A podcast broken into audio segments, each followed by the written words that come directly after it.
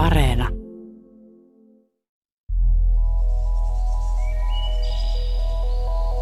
Miten sellaista voi kaivata, mitä ei tiedä olevan olemassa? Oletko ollut koskaan oikeassa metsässä?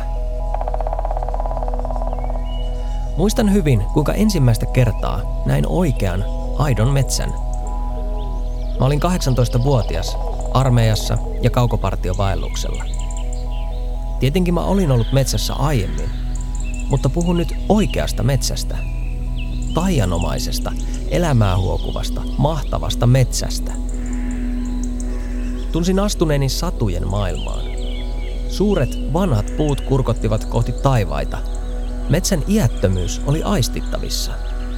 Tasaista ja vehreää metsänpohjaa oli helppo kulkea raskas rinkka selässä. Kiipesin valtavan rungon yli, joka oli kaatunut niille sijoilleen. Sen kyljissä kasvoi uutta elämää.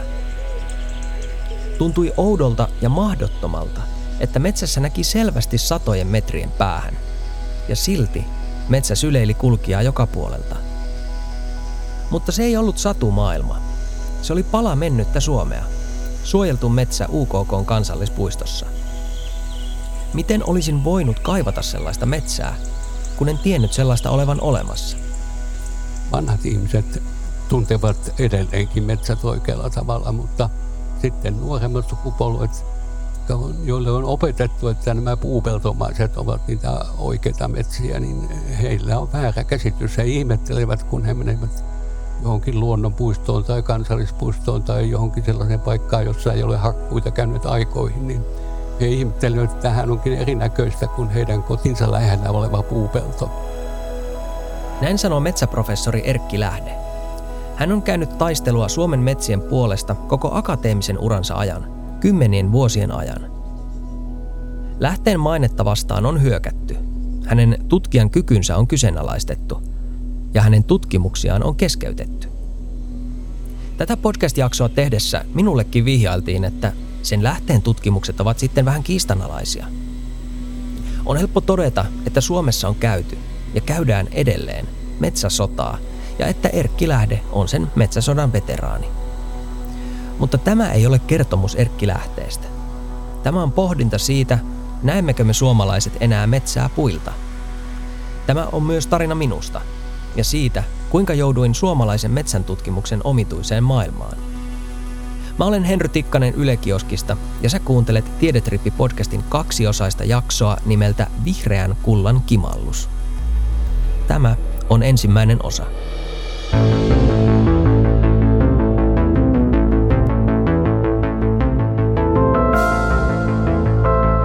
Tarina alkaa kolilta. Koli on kalevalaisen maiseman ja suomalaisuuden symboli Pohjois-Karjalassa. Matkalla Kolille kuuntelin äänikirjana Tieto Finlandialla palkitun teoksen nimeltä Metsä meidän jälkeemme – sen ovat kirjoittaneet toimittajat Pekka Juntti, Jenni Räinä sekä Anna Ruohonen ja valokuvannut Anssi Jokiranta. Metsä meidän jälkeemme on ravisuttava tietokirja, joka herättää ajatuksia. Se kertoo suomalaisen metsän nykytilasta ja pohtii sen tulevaisuutta. Tilanne ei ole niin ruusuinen, miltä junan, auton tai lentokoneen ikkunasta näyttää. Kyllä Suomessa puuta kasvaa, ja paljon – mutta se ei kerro totuutta metsästä. Luonnonsuojelujärjestöjen mukaan suomalainen metsäluonto on nimittäin pulassa. Tutkimusten mukaan metsien ongelmat heijastuvat myös ilmaan ja veteen. Mutta mennään niihin tarkemmin myöhemmin. Kolilla vaeltaessani sain kokea Suomen kaksi kansallismaisemaa. Oikeastaan ensimmäistä kertaa sillä tavalla, että havahduin niiden eroon – Ensimmäinen kansallismaisema oli kaunis, henkeä salpaavan kaunis. Kolin huippu. Jylhät kalliot kohosivat korkealle Suomen neljänneksi suurimman järven Pielisen ylle. Se hehkui sinisenä ja mahtavana. Järveä tähdittivät lukuisat vihreät saaret. Ympärilläni kohosi metsä, Suomen todellinen kansallisaare. Kulkiessani saatoin poimia mustikoita suoraan varvikosta. Ne olivat isoja mollukoita, makeita ja maukkaita. Mutta seuraavat päivät paljastivat myös toisen kansallismaiseman. Sen, mitä ei kuvata postikorteissa ja mainoskuvissa. sen arkisen maiseman, joka on meille suomalaisille se tutumpi ja todellisempi. Maisema on itse asiassa niin tuttu, ettei sitä osaa edes kyseenalaistaa. Olin kulkenut sellaisissa maisemissa usein, mutta tällä kertaa oikeasti ajattelin, mitä näin. Vaelsimme halki suuren ja paljaan hakkuaukion, jossa moottorisaha lauloi ja mänty jakaatui. Kuljimme halki myllättyjen maiden, jotka joskus olivat olleet metsää. Nyt ne olivat vaikeakulkuisia ryteikköjä, jossa nuoret puut ja läpipääsemätön aluskasvillisuus kilpailivat elintilasta. Se oli ihmisen kädenjälki. Kohtasimme nuoren, tiheän ja tasamittaisen kuusikon, joka oli niin synkkä ja pimeä, ettei harmaan havumaton peittämällä metsän pohjalla kasvanut yhtään mikään. Ihmettelin, että oliko se voinut sellaiseksi luontaisesti kasvaa. Käytännössä joka kerta, kun vaellusreitti poikkesi Kolin kansallispuiston alueelta, eli suojeltujen metsien alueelta, metsä hävisi. Tilalle tuli muokattu talousmetsä. Kysymykset alkoivat velloa mielessäni. Miksi metsille tehdään näin? Onko tämä kestävää? Miten metsäekosysteemi toipuu tällaisesta? Toipuuko se? Mihin kaikkeen tämä vaikuttaa? Päätin alkaa selvittää asiaa. Enpä arvannut millaiselle korpivaellukselle olin lähdössä. Mä varoitan, että tästä alkaa matka, joka sisältää kamppailevia tutkijoita ja tutkimuksia. Valtavasti infoa, lukuja, historiaa, valta- ja talouspolitiikkaa sekä kaikkea siltä väliltä. Ja kaiken sen keskellä on suomalainen metsä, vihreä kulta. Aloitetaan siitä, että Suomi on Euroopan metsäisin maa. Näin kerrotaan maa- ja metsätalousministeriön nettisivuilla. Mutta millaista on suomalainen metsä? Jos haluan samoilemaan metsään, jossa on eri-ikäisiä ja lajisia puita sekä monimuotoista elämää, joudun matkustamaan johonkin kansallispuistoon. Eikö se ole aika erikoinen juttu? Luulisi, että voisin poiketa kunnon metsään melkein mistä vaan, kun puitahan on joka puolella. Mutta talousmetsä, jota suurin osa Suomen metsistä on, on luontoarvoiltaan luonnonmetsää köyhempää. Se on usein yhden puulajin metsä. Sen puut ovat samanikäisiä ja samankokoisia. Talousmetsä on joskus avohakattu, maaperä muokattu ja sitten siihen on istutettu uusia taimia. Koko puulaji on saatettu vaihtaa alkuperäisestä. Kansankielessä puhutaan puupelloista – Nykyään peräti kolmas osa Suomen uhanalaisista lajeista on metsälajeja. Aiemmin yleisistä lajeista on tullut silmällä pidettäviä. Mainittakoon yhtenä esimerkkinä kuukkeli, joka oli aiemmin yleinen metsälintu etelässäkin, mutta elinympäristön kadottua sitä tapaa enää pohjoisen suojelluissa kansallispuistoissa. Monia lajeja haittaa vanhojen metsien, kookkaiden puiden ja lahopuiden häviäminen. Avohakkuussa metsä eli metsäekosysteemi lakkaa olemasta, ja uuden aidon metsän kehittyminen kestää todella pitkän ajan. Onko sellainen metsä siis metsää, joka ei kykene kannattelemaan elämää, jota sillä paikalla sijainnut metsä on aiemmin kyennyt ylläpitämään? Virallisen määritelmän mukaan on. Metsänhoidon emeritusprofessori Erkki Lähde on eri mieltä. Hän on metsäalalla vihattu hahmo. Se johtuu siitä, että professori Lähde ei ole pelännyt tuoda julki näkemystään siitä, että Suomen metsiä on hoidettu vuosikymmenien ajan väärin. Tämä oppi lähti siitä väärästä käsityksestä, että kun pellolla oli opittu tämä jaksollinen, eli lähdetään siemenestä liikkeelle ja korjataan kaikki pois, niin tämä oppi siirrettiin miettimättä syvällisemmin siirrettiin metsään. Ikään kuin metsän puut käyttäytyisivät samalla tavalla.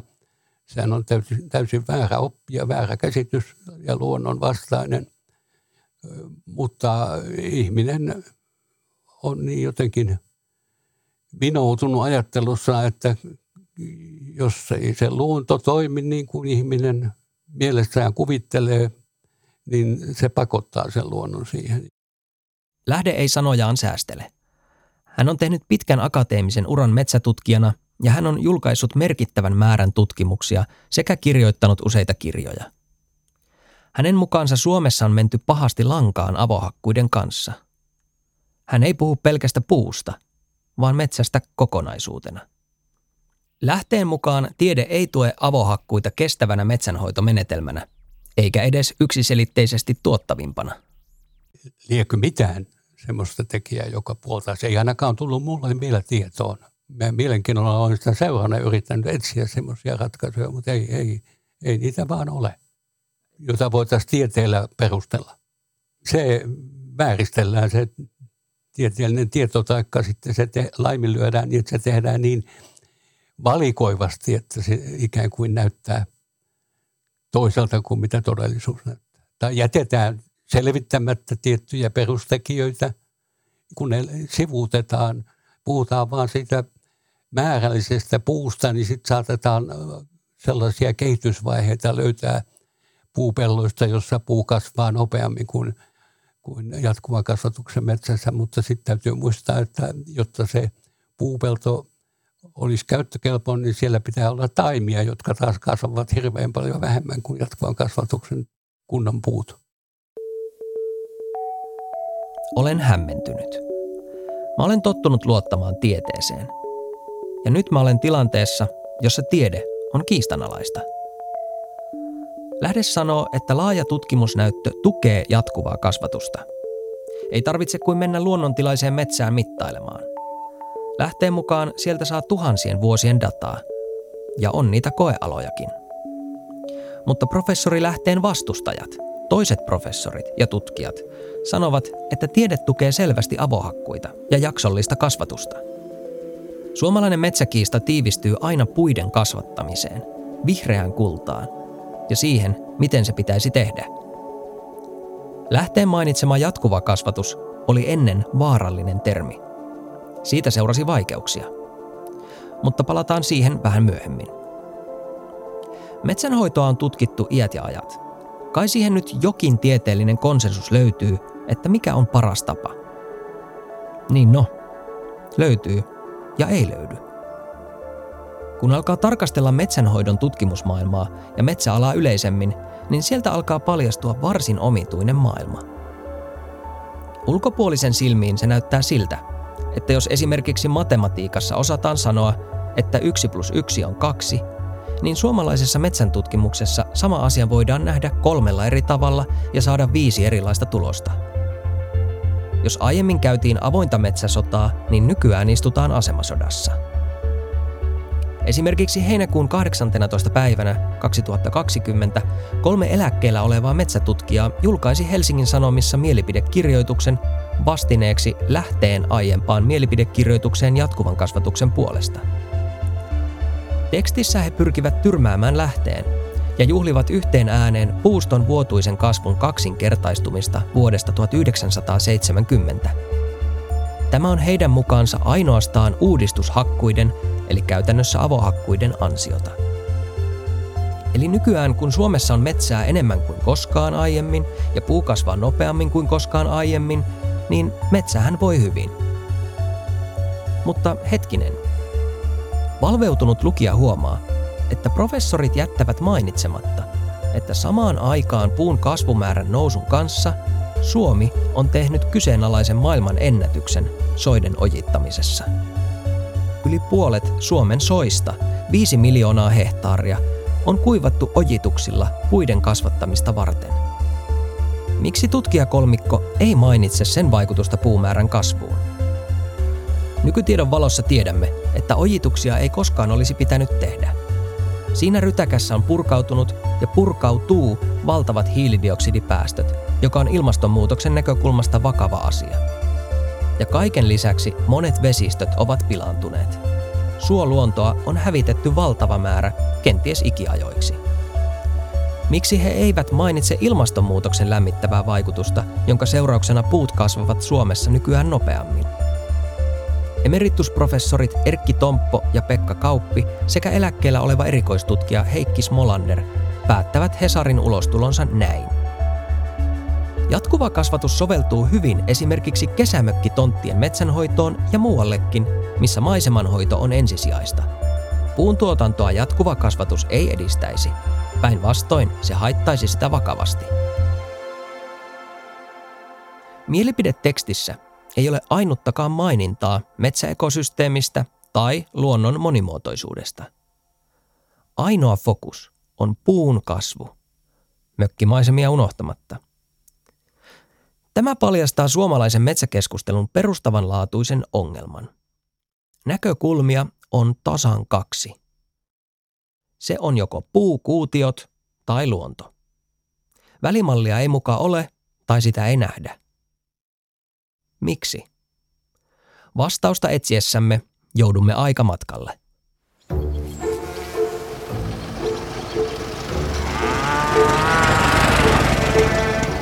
Toisen maailmansodan jälkeen pieni ja köyhä Suomi oli tiukassa paikassa. Neuvostoliitolle piti maksaa sotakorvauksia ja kansakunta piti jotenkin nostaa jaloilleen. Mutta kuten sanottua, Suomi oli köyhä. Ei ollut oikein mitään, millä ponnistaa. Sitten tajuttiin, että mettäähän meillä on niin maan perkeleesti.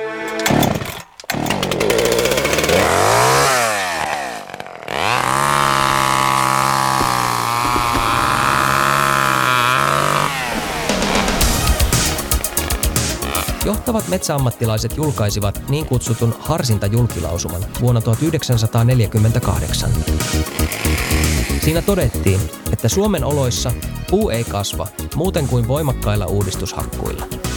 Tässä ote tekstistä. Meikäläisiin olosuhteisiin soveltumattomien, mutta hyvin yleisesti ja usein hyvässä uskossa suoritettujen harsinnan luontoisten hakkausten sijasta on ryhdyttävä käyttämään todella metsänhoidollisia ja meikäläisiin olosuhteisiin soveltuvia, tasaisempaa metsikön rakennetta edustavia uudistushakkausmenetelmiä. Siihen asti metsänomistajat olivat hakeneet metsistä tarvitsemansa tukkipuut, eli harsineet, ja jättäneet metsän muutoin ennalleen. Avohakkuut olivat itse asiassa olleet laittomia metsän hävityksiä, joita sallittiin vain poikkeusluvalla – Harsintajulkilausuma toi radikaalin muutoksen, jossa asetelma kääntyi päälaelleen. Aiemmin kielletystä avohakkuusta tuli se oikea tapa, ja satoja vuosia käytössä olleesta harsinnasta se kielletty tapa. Monimuotoisia metsiä alettiin jyrätä maantasalle ja niistä muokattiin yhden puulajin puupeltoja. Mänty oli kaikista himotuin puu teollisuuden näkökulmasta, joten sitä istutettiin joka paikkaan jopa sinne, minne se ei sopinut. Mutta tämä ymmärrettiin vasta myöhemmin. Metsäalan oppilaitoksissa alettiin opettaa uudistushakkauksen olevan oikea tapa käsitellä suomalaista metsää. Alettiin innolla tutkia istutuksia, maaperän aurausta ja vesantomyrkytyksiä. Muutos tehtiin edullista puuta janoavan metsäteollisuuden edun nimissä. Se jopa mainitaan harsintajulkilausumassa oltiin isänmaan asialla. Vuonna 1950 metsänomistajille tuli lainmukainen pakko kuulua metsänhoitoyhdistykseen. Ja metsänhoitoyhdistykset alkoivat suunnitella metsän käsittelyä kaikissa yksityismetsissä. Eli toisin sanoen metsän omistajalla ei ollut sananvaltaa siihen, miten hänen myymänsä metsä hakattiin. Ja sehän avohakattiin, kuten kaikki metsät. Kun puut oli viety pois, niin maan auraus, taimet ja niiden istutus jäi isännän maksettavaksi. Puista saadut tulot saattoivat olla eliniän ainoat metsätulot, koska puilla kestää todella kauan kasvaa. Metsäteollisuus kieltäytyi ostamasta puuta metsänomistajilta, jotka eivät suostuneet avohakkaamaan metsäänsä. Yksittäiselle metsänomistajalle panna oli tietysti taloudellinen katastrofi, koska sitten tuloja ei saanut ollenkaan. Monet joutuivat jopa käräjille. Siellä avohakkuita vastustavat metsänomistajat tuomittiin paradoksaalisesti omien metsiensä hävittäjiksi, vaikka metsä seisoi yhä pystyssä. He eivät enää saaneet koskea oman metsäänsä, mikä sekin merkitsi metsätulojen loppumista. Tällä tavalla Suomesta tehtiin yhden metsätotuuden maa, jossa vaihtoehdot tukahdutettiin ja jonka päämäärä oli korvata luonnonmetsät talousmetsillä. Pitkäkestoista tutkimustietoa muutoksen seurauksista ei ollut olemassa. Kehityksen seurauksena nykysuomalainen ei näe luonnontilaista metsää kuin suurin piirtein kansallispuistossa, koska muualta se on hakattu pois kuluneen 70 vuoden aikana. On vuosi 2020. Miksi metsiä yhä edelleen avohakataan? Mihin se perustuu? Se perustuu käsitykseen, että avohakkuut ovat luontainen tapa uudistaa metsää. Metsän tutkimuksessa avohakkuun vaikutusta on perusteltu esimerkiksi metsäpalon tai myrskytuhon kaltaiseksi metsää uudistavaksi toimenpiteeksi. Puhutaan uudistushakkuista, joilla metsä uudistetaan.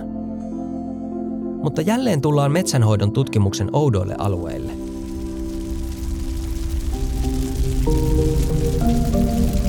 Tiede nimittäin tietää, ettei metsäpalo polta koko metsää. Itse asiassa valtaosa puista voi jäädä henkiin. Mänty voi selvitä elämänsä aikana kymmenistä metsäpaloista, paksun kaarnansa vuoksi. Metsäpalo myös jättää jälkeensä runsaasti ravinteikasta tuhkaa. Metsäpalo ei myöskään käännä maaperää ja tuhoa sienirihmastoja, juurakkoa ja muuta ekosysteemille tärkeää kasvustoa. Metsissähän ei luontaisesti ole avohakkuun kaltaisia puuttomia ja paljaita alueita. Metsäpalon jälkeen metsä toipuu luontaisesti ja avohakkuuseen verrattuna nopeasti. Avohakkuun jälkeen puiden kasvatus vaatii toimenpiteitä, kuten maanmuokkausta ja istutuksia. Sen jälkeen kestää vielä ihmisen elinikä tai merkittävä osa siitä, että paikalla on jälleen hakkuukypsää puustoa. Soitin Helsingin yliopiston kansantaloudellisen metsäekonomian professorille Olli Tahvoselle ja kysyin, että mikä homma tämä oikein on. Tahvonen kertoi, että vuoden 1948 harsinta julkilausuma ei perustunut monitieteelliseen tutkimukseen. Se perustui silloisten metsäntutkijoiden yksioikoiseen käsitykseen metsänhoidon taloudellisista tavoitteista – joiden ajateltiin olevan mahdollisimman korkea puun tuotannon taso. Toisin sanoen oltiin kiinnostuneita siitä, kuinka paljon puuta saadaan teollisuuden tarpeisiin, tasaisesti ja kasvavasti. Metsäekosysteemi, metsän arvo metsänä ja puun myyjien taloudellinen tulos oli toissijaista. Metsäekonomian professori Tahvosen mukaan puun kuutiotuotoksen maksimointi metsäajattelussa on nykytiedon valossa riittämätöntä. Hänen mielestään metsänhoidon tutkimuksessa pitäisi yhdistää taloustiede, ekologia ja insinööritiede.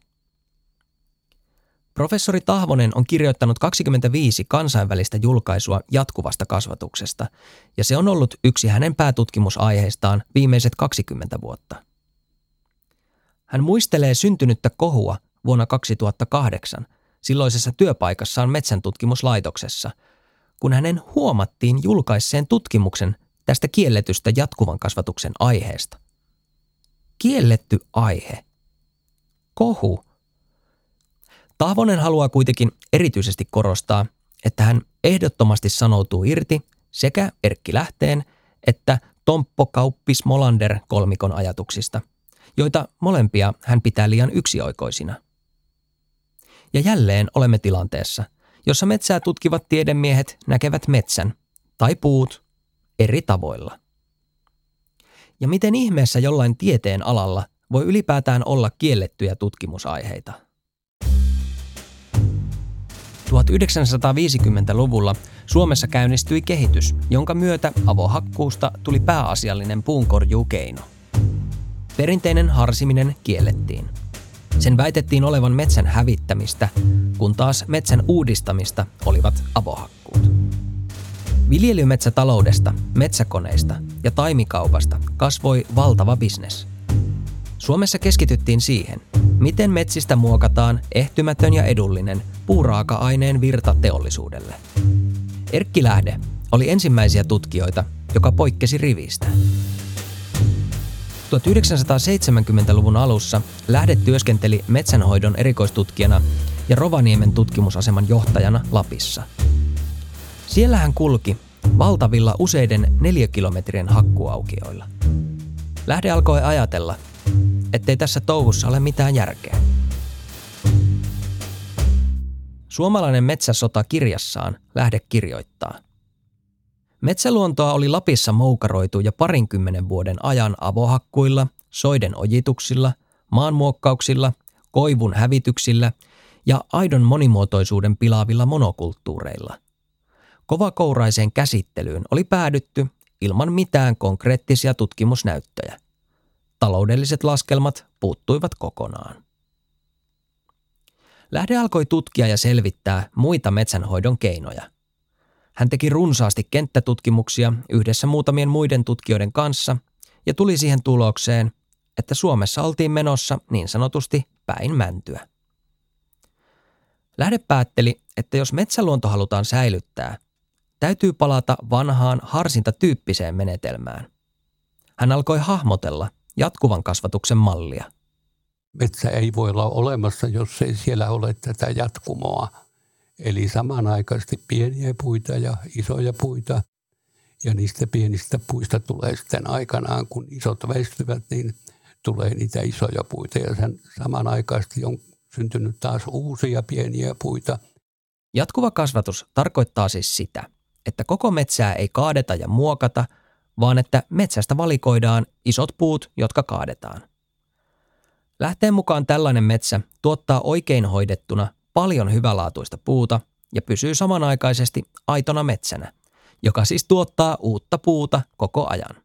Tämä sama perusluonnon malli vallitsee kaikissa ekosysteemeissä. Jos ajatellaan vaikka vesiekosysteemiä, niin sielläkin kalat ovat tässä samassa rakenteessa ja, ja ihmisen ekosysteemi on ihan samanlainen. Kaikki ekosysteemit ympäri maapallon noudattavat tätä jatku, jatkuvaa rakenteisuutta, eli sitä, että jotta se ekosysteemi voi säilyä, niin siellä pitää olla pieniä ja isoja ja aina pitää tulla uusia pieniä, muuten se romahtaa ja avohakku on juuri sellainen toimenpide, jolla romahdutetaan tämä ekosysteemi sille paikalla ja sitä yritetään paikkaa näillä istutuksilla, mutta siitä ei sitten tule – pitkiin pitkiin aikoihin niin tämmöistä luonnonmetsää vastaavaa rakennetta. Se on puupeltoja, siellä puut ovat samankokoisia ja sitten useissa tapauksissa ikään kuin sotilaat tietyssä rivijärjestelmässä, joka on täysin luonnonvastainen. Lähde tutki ja mittaili lisää. Hän perusti koealoja. Tutki metsän inventointeja 1920-luvulta alkaen. Vertaili – hän tuli siihen tulokseen, että harsintatyyppinen metsien jatkuva kasvatus olisi myös taloudellisesti järkevämpää, etenkin metsänomistajille. Metsän tutkimuksen ja metsäalan valtaa pitävät henkilöt eivät halunneet kuulla lähteen tutkimuksista yhtään mitään. Lähdettä vastaan hyökättiin, ja hänestä tuli metsäalalla persona non grata, ei toivottu henkilö. Osa metsänomistajista oli kuitenkin innoissaan – Voisiko avohakkuille todella olla olemassa vaihtoehto? Miksi se vaihtoehto on niin vaarallinen? Tähän päättyy ensimmäinen osa Tiedetrippi-podcastin kaksiosaisesta jaksosta Vihreän kullan kimallus. Seuraavaksi tullaan historiasta nykypäivään. Miten metsäteollisuus vastaa, kun sinne huudetaan – Toisessa osassa metsäteollisuus kertoo näkemyksensä suomalaisista metsistä ja tietysti siitä raaka-aineesta, eli puusta. Jos haluat keskustella metsästä sosiaalisessa mediassa, käytä hashtagia Tiedetrippi. Mä olen Henry Tikkanen Yle Kioskista ja äänisuunnittelun on tehnyt Tuomas Vauhkonen. Somesta löydät mut nimellä Henry Ossian. Tavataan seuraavassa osassa.